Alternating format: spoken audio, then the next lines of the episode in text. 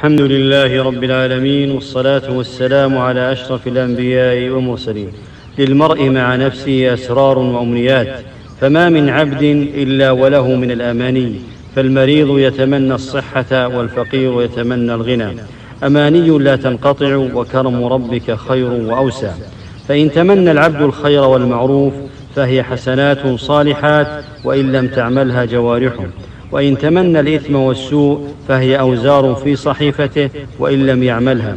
ونبينا عليه الصلاة والسلام تمنى أمنيات تمنى أمنيات عدة تمنى لو أن له مثل أحد ذهبا فلا يأتي عليه ثلاث ليال إلا وقد أنفقه في سبيل الله. وتمنى أن تكون أمته شطر أهل الجنة.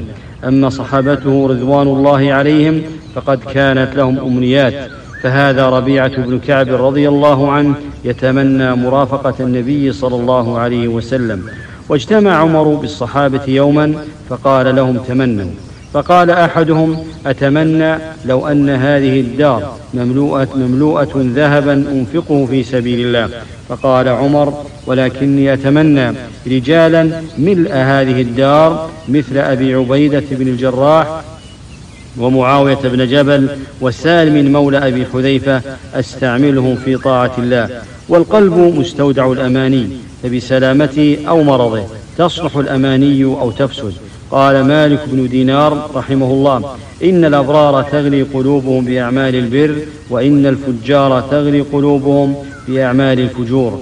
ويستحب للعبد أن يكثر من تمني الصالحات بنية صادقة مع السعي في تحصيلها.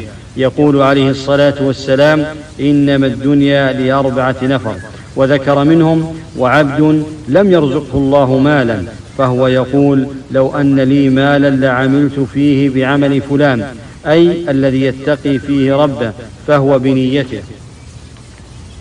فأجرهما سواء. وعبد لم يرزقه الله مالا فيقول لو أن لي مالا لعملت بعمل فلان أي في تضييع ماله وصرفه في وجوه الحرام.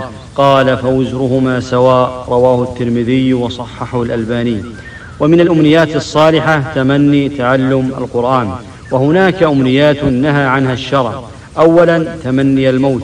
إلا لخوف فتنة في الدين. يقول عليه الصلاة والسلام لا يتمنين أحدكم الموت. الحديث رواه البخاري ومسلم.